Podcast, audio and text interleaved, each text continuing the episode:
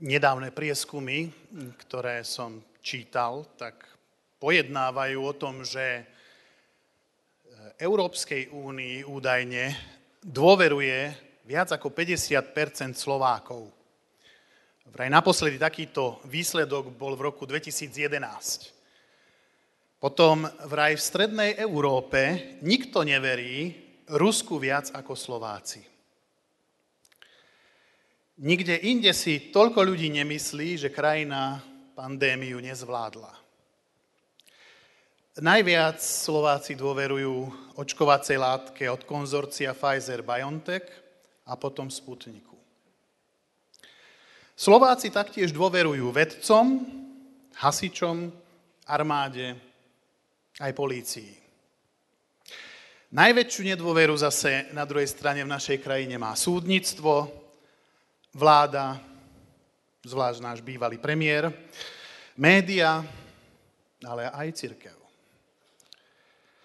Svetový výskum hodnot priniesol ešte aj zistenia takého typu, že napríklad v škandinávskych krajinách, ako je napríklad Norsko, Eh, vraj miera dôvery medzi ľuďmi je na najvyššej úrovni, aká len môže byť.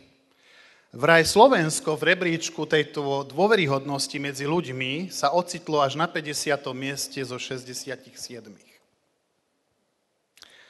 Stále však ešte Slováci dôverujú rodine a svojim blízkym priateľom. Zostávame však ako národ podozrievaví a máme pomerne veľké predsudky. Ja by som dnes rád spoločne s vami rozmýšľal o veciach, ktoré sa týkajú dôvery. Možno aj preto, že v poslednej dobe sme troška boli skúšaní aj v tejto oblasti. Komu dôverovať, komu nedôverovať. Lebo v živote sme neraz vystavení rozhodnutiam, kde potrebujeme veci ako keby rozseknúť rozhodnúť sa správne, kde neraz tú kľúčovú úlohu práve zohráva dôvera. A pre kresťanov sa oblasť dôvery ešte trochu rozširuje, pretože práve kvôli tomu, že sme Bohom pozvaní, alebo povedzme, že vyzvaní žiť vierou v Neho. Niekoho, koho nevidíme. Hej? E, nie podľa toho, ako idú naše okolnosti, ale podľa viery. Hej. Máme totiž chodiť čím? Máme chodiť vierou a nie videním, že? E, momentálneho stavu vecí. Viera je podľa listu Hebrejom presvedčenie o veciach, ktoré nevidíme. Zatiaľ čo dôvera je práve tou vierou v akcii. Je to, čo robíme na základe viery, na základe toho, o čom sme presvedčení, kde sa ide ako keby sa o dávanie tých neviditeľných vecí do pohybu. Ja by som dnes rád hovoril konkrétne o dôvere v Boha. Myslím, že budeme asi trošku o dôvere viacej počuť aj v ďalších dňoch, ale Rád by som dneska sa viac zameral práve na dôveru, ktorú by sme ako kresťania mali mať v Boha samého. A k tomu by som rád prečítal teda aj dva verše eh, z príslovy z 3. kapitoly, ktoré väčšina z vás veľmi dobre pozná. A tie dva verše je 5. a 6., kde je písané, že dôveruj celým srdcom hospodinovi a nespoliehaj sa na svoj rozum. Na všetkých svojich cestách ho poznávaj a on sám ti urovná chodníky. Takže dovolte mi pár slov k dôvere v Boha. Dôverovať či nedôverovať Bohu. to je asi pre človeka, ktorý pozná Boha, by som povedal až, by som taký povedal, taký paradox, ako sa opýtať, že či byť, či nebyť. Hej? Alebo, alebo dýchať, či nedýchať. Chcem sa však spýtať, ako je to s tebou. Dôveruješ Bohu celým svojim srdcom?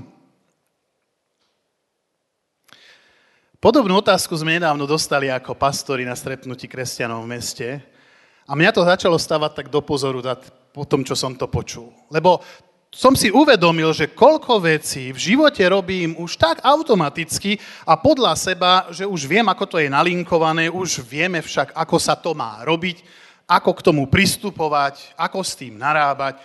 A neraz Boha alebo Ducha Svetého do toho ani nemám, ako keby a mne nenapadne, aby som ho do toho prizval.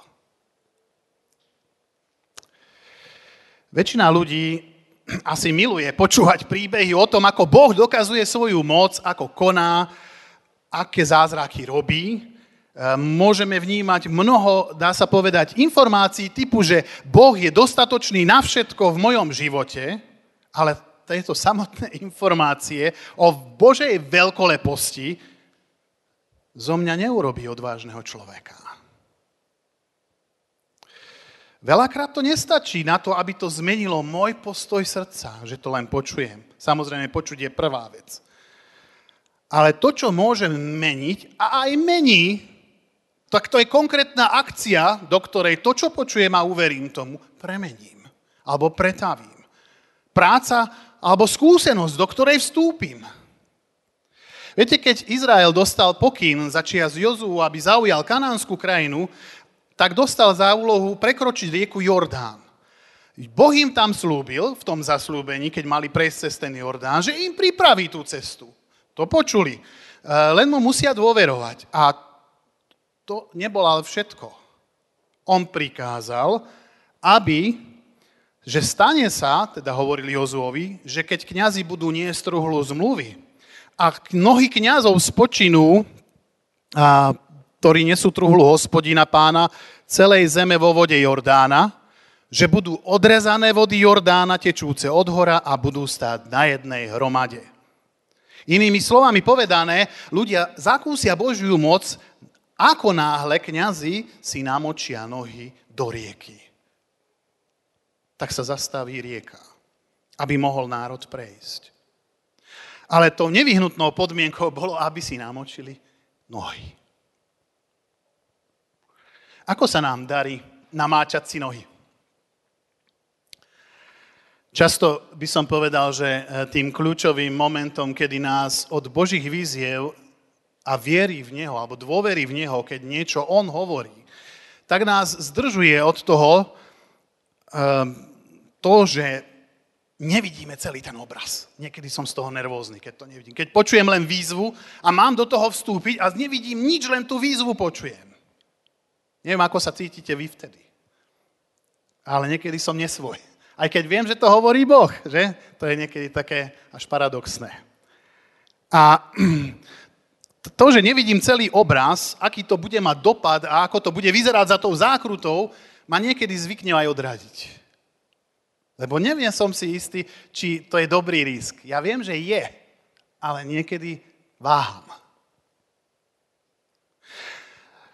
Napriek tomu, ja sa vás pýtam, rodičia, vy ste vedeli, že akú cenu budete musieť zaplatiť, keď ste priviedli svoje dieťa na svet? No niečo ste asi tušili však. To nejde o to, že by ste asi nevedeli zhruba CCA, ale konkrétnom vašom prípade ste asi nevedeli, že ako to bude presne vyzerať však. No ideme my do toho s dôverou však, že, že urobíme preto, čo najlepšie vieme. Postaráme sa. Ja neviem, či nejaký manželský pár hej, vie, vie všetko poňať, čo príde v ich manželstve, čo, čo tým manželstvom otrasie. No nevieme to. A možno, že je to tak dobre, že to nevieme, lebo zrejme by sme možno ten prvý krok nikdy neurobili. Keď však odpovieme áno, ideme do toho, tak vtedy začína mať to dobrodružstvo taký iný charakter. Viete, len skúsenosťami a životom rastie naša dôvera v Boha ktorá nám potom dáva samozrejme aj pokoj, aj odvahu, keď prídu tie ťažšie časy. Všetci máme slabosti, máme emócie, ktoré sú znova vystavované skúškam. Za každým, keď možno prežívame tie ťažké časy a Boh zasahuje, tak naša viera sa výrazne zvyšuje. Mala by, keď sa opierame. A naozaj, keď chceme prekonať také staré návyky, obavy, starosti, možno ten svoj strach, tak sa potrebujeme niekedy naučiť až slepo hodiť sa do tej Božej náruče. Až slepo dôverovať, až ísť a povedať si, nerozumiem, nechápem, ale idem. Necítim, ale skúsim. Neviditeľnému Bohu dôverovať. Ja mu chcem dôverovať, lebo ja verím tomu, že Boh je tak silný, že nás vie zobrať z akýchkoľvek pochybností, kde vieme potom urobiť to najlepšie, čo sa dá. Dôverovať mu z celého srdca. Darí sa nám to?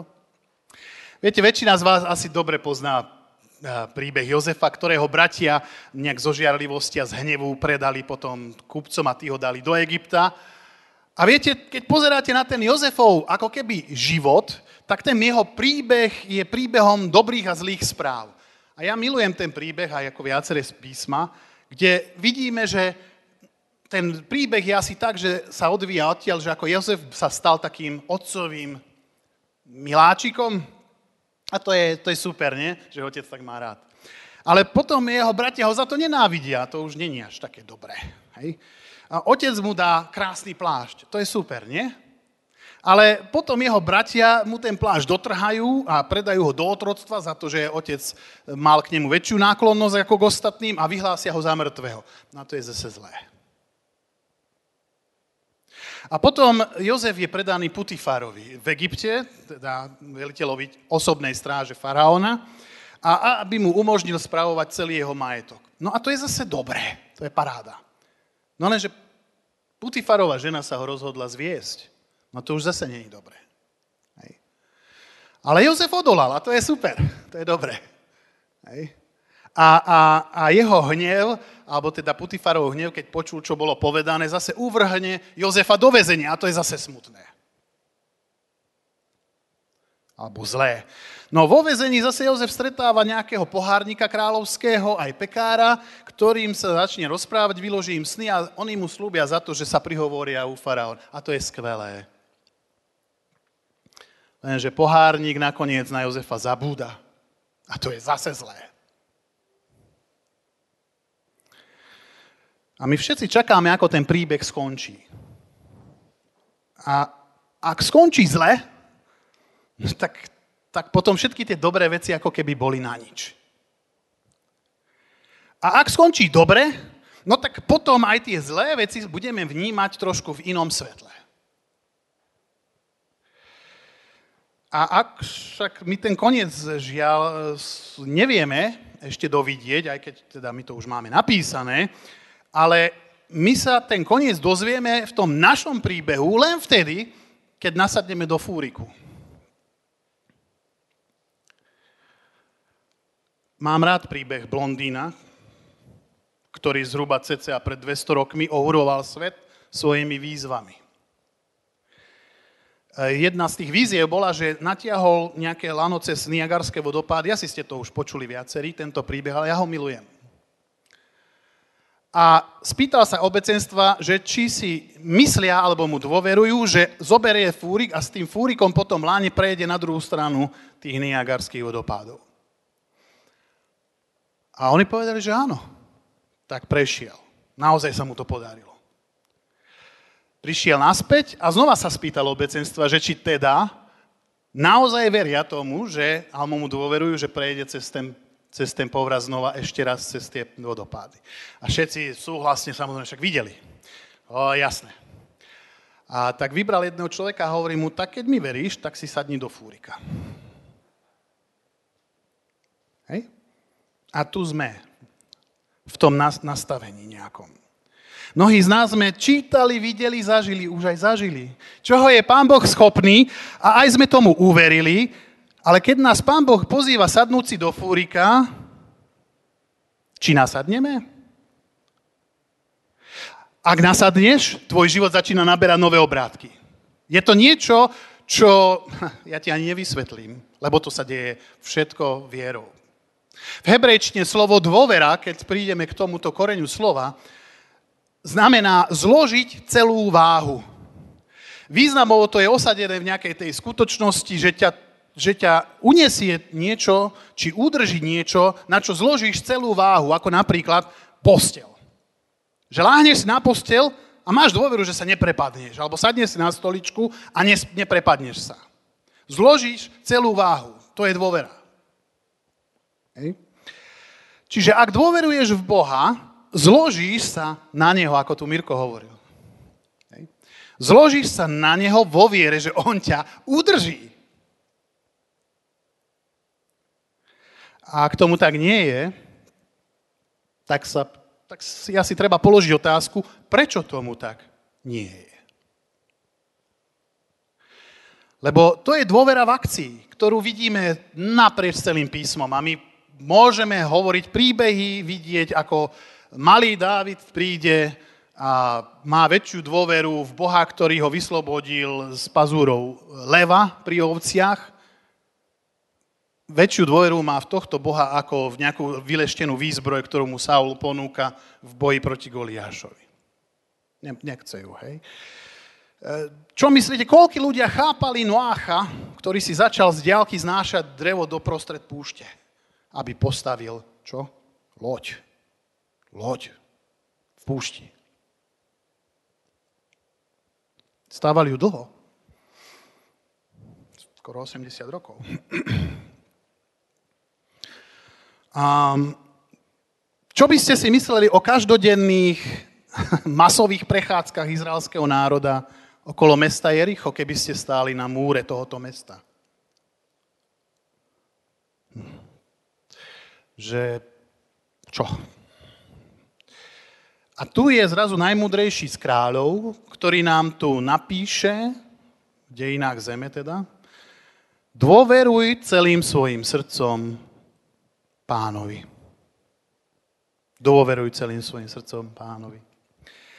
Preto aj druhá polovica potom pokračuje ďalej s tým, že ale nespoliehaj sa na svoju rozumnosť a tam si môžete dať x veci, peniaze, šikovnosť, konekcie a tak ďalej.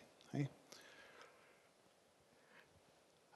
Nedôverovať Bohu znamená veriť v seba a v svoj potenciál, svoje sily, svoje schopnosti. E, znamená to však ale aj na druhej strane to, že za následky si potom nesiem ja zodpovednosť. A poviem vám, že nie je málo takýchto ľudí, ktorí žijú v sklamaniach, možno dokonca v depresii, či smutku aj práve v radoch cirkvi. Rozumieme sa asi tak, že čítaním kníh o diete sa nestane to, že schudneme. Hej.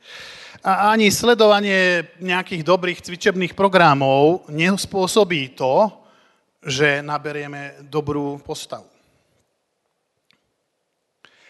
My, my pokojne môžeme mať doma vybavenú garáž, celé, celú posilovňu, alebo posilňovňu, aby som bol slovenský, z ktorej teda môžeme mať dobrý pocit, dokonca môžeme sa cítiť aj trochu zdravšie, keď ju tam máme, ale môžeme mať ďalej nadváhu. Hej. Čarovné slovičko v tomto celom je, asi sa rozumieme, aplikácia. A, a táto aplikácia musí ako keby začať fungovať. Lebo pokiaľ vám farba zostáva naďalej v plechoviciach, tak vaša izba nebude vymalovaná. A nebude mať iný vzhľad. Ale aplikácia tej mojej viery, to je dôvera. To je tá aplikácia. Ja môžem prísť do cirkvi na bohoslužby, môžem tu s vami spievať, cítiť sa os- usvedčený z toho, čo tu napríklad Mirko a Boh cez neho hovoril. Môžem sa cítiť dotknutý. Môžete sa cítiť možno požehnaný slovom, ktoré Pán Boh hovorí. Môžeme sa cítiť inšpirovaní, môžeme sa cítiť nakopnutí, môžeme mať možno až pocit, že sme dostali odpoveď na niektorú z otázok, ktorú sme si tak dávno kládli a zrazu ju máme. A zrazu máme pocit, ako keby sme urobili nejaký progres. Že sa niekam posúvame. Ale nie je tomu tak ani zďaleka. Vlastne nič sa nestalo. Môžeme spolu spievať piesne, Môžeme sa stotožniť s textom, ktorý je čítaný, alebo čo, ktorý je spievaný. Môžeme dokonca vyroniť slzičku. A to sa deje, lebo Boh je citový. Aj. aj.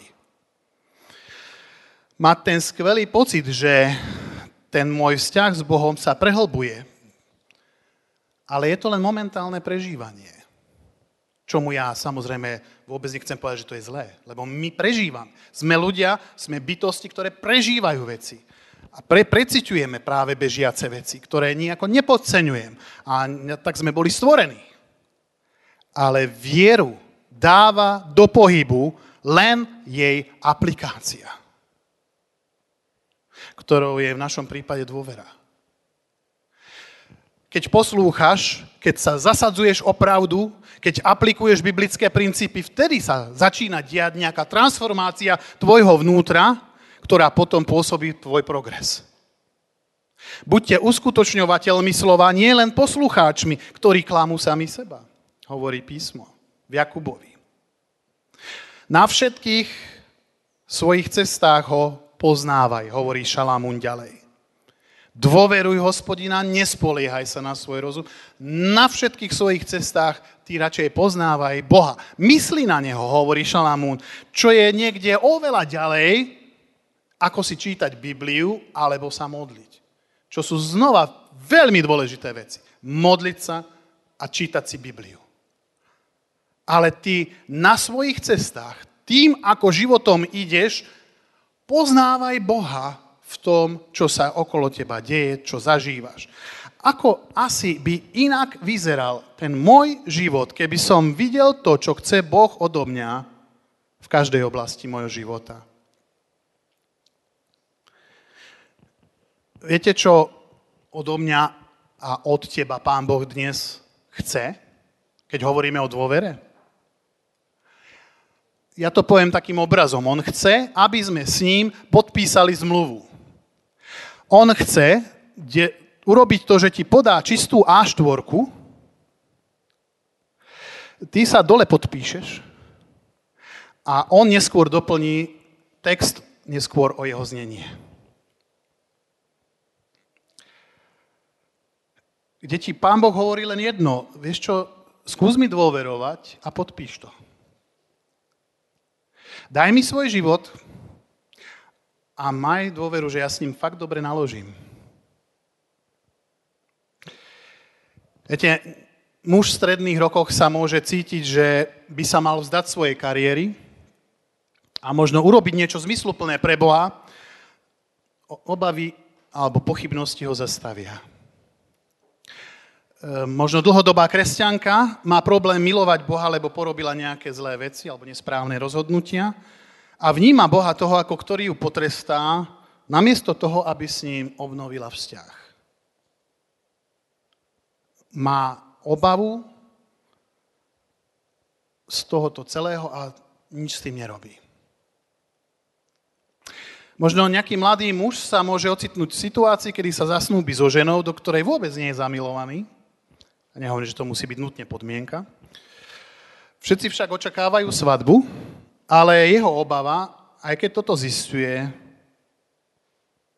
aby nevyzeral možno trápne, mu bráni byť v tým autentickým, tak ide ďalej tým životom, neurobí nič preto. Je tu možno nejaký starší človek, ktorý sa bojí zomierania. Nikomu to nikdy možno nepovedal, Obával sa totiž, čo by si o ňom pomysleli a tak zápasí s touto skutočnosťou sám. Viete, ja rozumiem jednu vec, že dôverovať Pánu Bohu, to nie je, že easy. Hej? To nie je ľahké. E, totiž poslúchať Pána Boha vtedy, keď sa dejú nejaké viditeľné výsledky v zápätí, ako mu dôverujete, alebo pomerne rýchlo, tak to vtedy asi nie je ťažké, keď tieto výsledky vidíme. Avšak zostávať verný a poslušný a dôverujúci v Boha dlhodobo, kde na konci tunela nevidíme žiadne svetlo, ani len záblesk toho svetla, to je už troška taká iná káva. A už vôbec nehovoriac o tom, keď nám naša poslušnosť a dôvera v Boha prinesie stratu, bolesť a smútok. Elizabeth Elliot sa po vysokej škole ako pomerne mladá žena vydala za Jima Eliota, s ktorým zanedlho odišli na misiu do ekvádorskej džungle. A tento príbeh poznáte mnohí. Mali túžbu získať domorodý kmeň Auka pre Krista. Krátko potom, čo sa im narodil syn, Jim, a štyria ďalší misionári boli v tejto misii dobodaní oštepmi domorodcov a hodení do rieky. Bola to tragédia, strašná tragédia. Boli toho plné noviny, po ktorej nie jeden človek vo svojej zatrpknutosti a strate a bolesti by to asi vzdal. Nie však Elizabeth. Namiesto rezignácie podriadila svoj život nelahkej Božej voli, keď to tak môžem nazvať, a slúžila aj naďalej ženám kmeňa Auka. Pridala sa k nej aj ďalšia vdova, ktorej muž bol zabitý, volala sa Marge Saint, s ktorou viedli indiánske ženy s láskou k Bohu.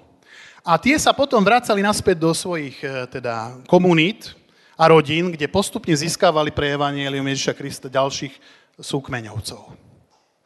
Po niekoľkých rokoch tejto neunávnej práce Elizabet mohla vidieť vrahov svojho manžela, ako klačia na kolenách pred Bohom. Katie, to bola dcéra Marge Saint, e, ktorá zostala s Elizabeth. Keď mala 15 rokov, tak sa postavila do rieky, kde bol jej otec hodený, keď bol zabitý, a dala sa pokrstiť na význanie svojej viery Ježiša Krista vrahom svojho otca, ktorý sa stal medzi tým pastorom jednej z cirkví, ktorá tam vznikla. Zanedlho potom celá tá oblasť bola pokrstená a väčšina ľudí z tohto kmeňa e, obrátilo k Bohu, postavili modlitebňu, postavili misijnú školu, dokonca tam učili prvých misionárov, ktorí začali odchádzať na okolité ostrovy, hlásať zväzd Ježiša Krista ďalším.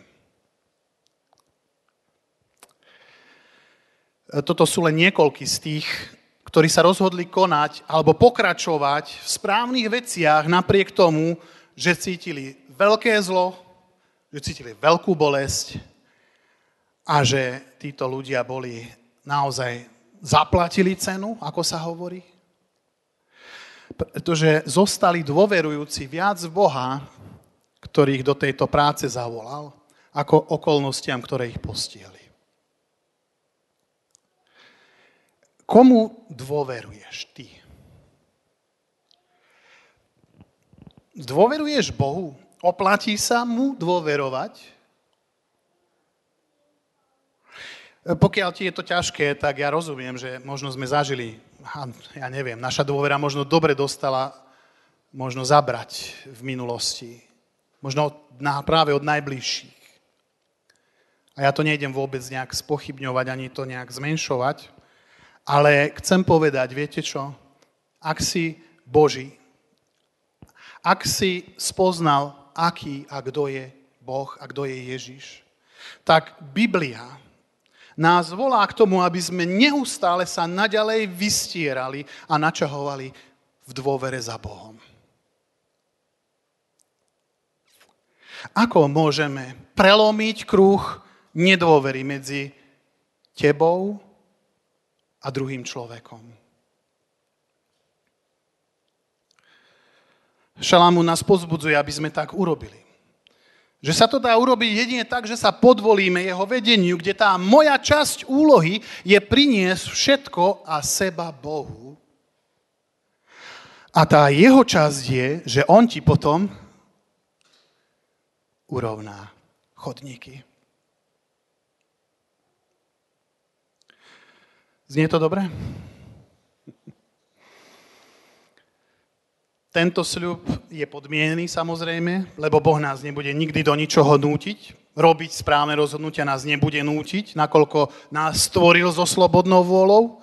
Čiže najprv to musím ako keby ja v sebe dobrovoľne prežiť, že chcem zložiť tú váhu na postel. Že chcem zložiť tú celú váhu na Boha.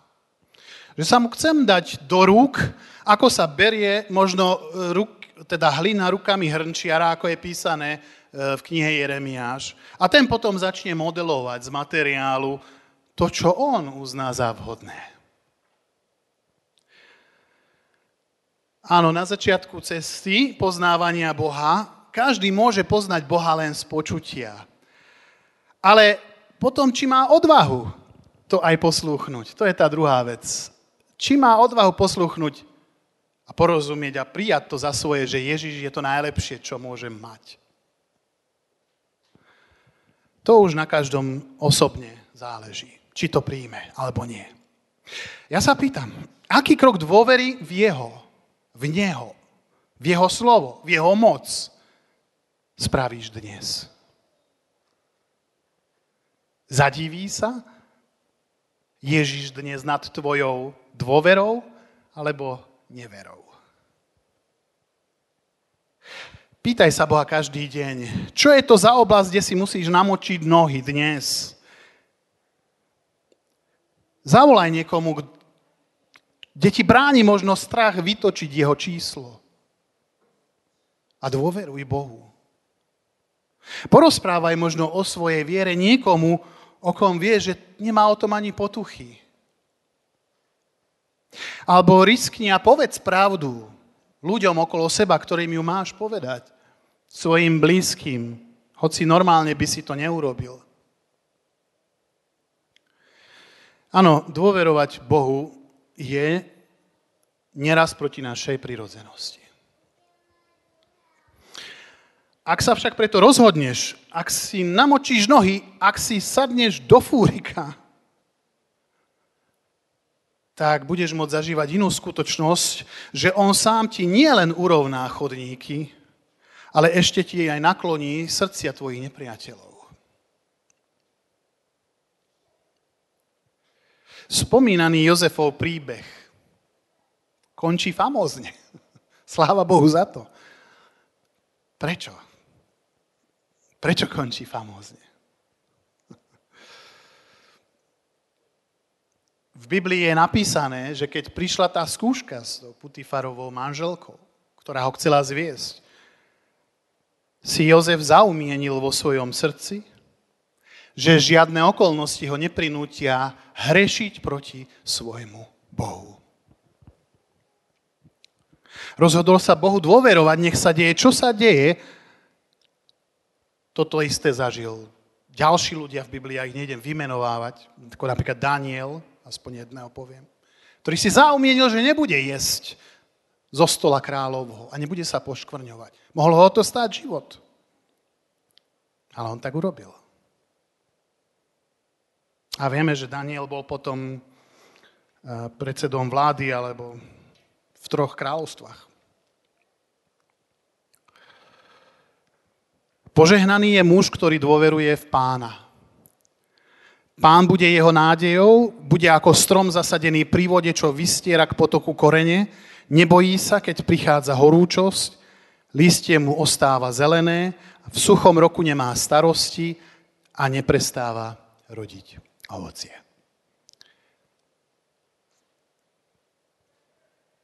Ak Pán Boh tebe niečom prehováral v minulom období, alebo ti dnes prehovára, aby si mu dôveroval, skús prehodnotiť,